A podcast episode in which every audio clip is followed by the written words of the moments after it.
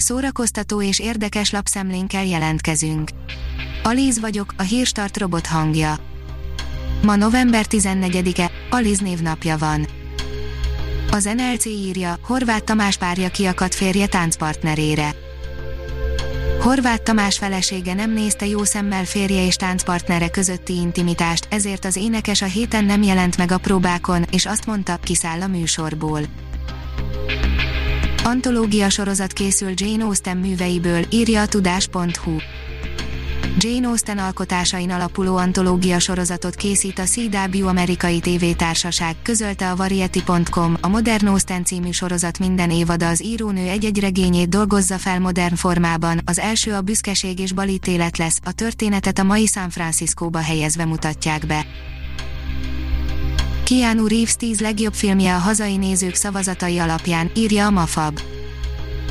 Kétségtelenül nem tűnik egyszerű vállalkozásnak Keanu Reeves 30 éves színészi karrierjéből 10 olyan filmet kiválasztani, ami abszolút kedvence lehet a rajongók többségének. A színház online írja, titok, az kell, Kutvölgyi Erzsébet 70 éves. 1950. november 14-én született Kossuth és Jászai Mari díjas művész, 1971 óta a Víg Színház tagja, ma ünnepli születésnapját Kutvölgyi Erzsébet, összeállításunkkal köszöntjük. A Hamu és Gyémánt írja, mozik helyett a Netflixen debütálhat Tom Hanks új westernje. A kapitány küldetésének jogait Észak-Amerikában a Universal birtokolja, de az, hogy a mozi miképp jut el a nemzetközi közönséghez eddig kérdéses volt. A Librarius oldalon olvasható, hogy Pannon filharmonikusok dolgozunk és biztonságos közelségben maradunk a közönséggel.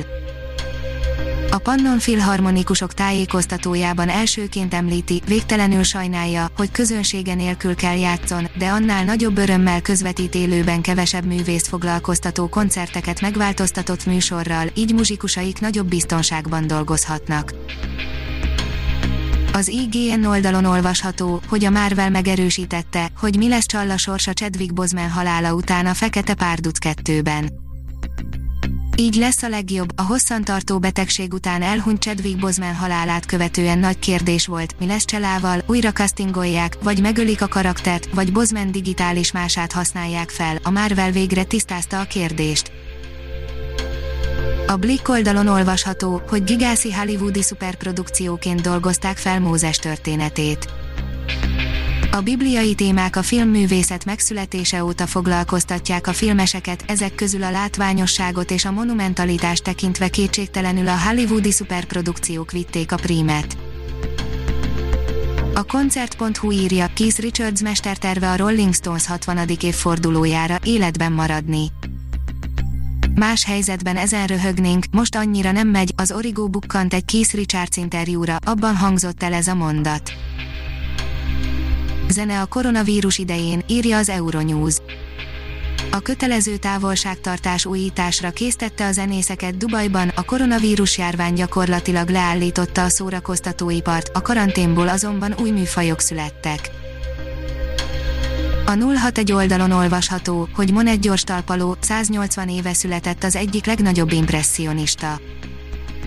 180 éve, 1840. november 14-én született Claude Monet, a francia impressionizmus egyik legnagyobb alakja, művészetének sajátja, hogy képei nem a tárgyak térbeli viszonyát, hanem színeik világításbeli értékeit jelenítik meg. Most összeszedtünk 8 remek művet a csodálatos festőtől.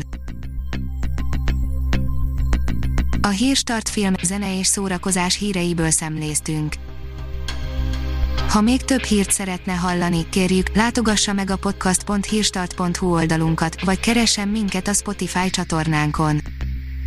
Az elhangzott hírek teljes terjedelemben elérhetőek weboldalunkon is. Köszönjük, hogy minket hallgatott!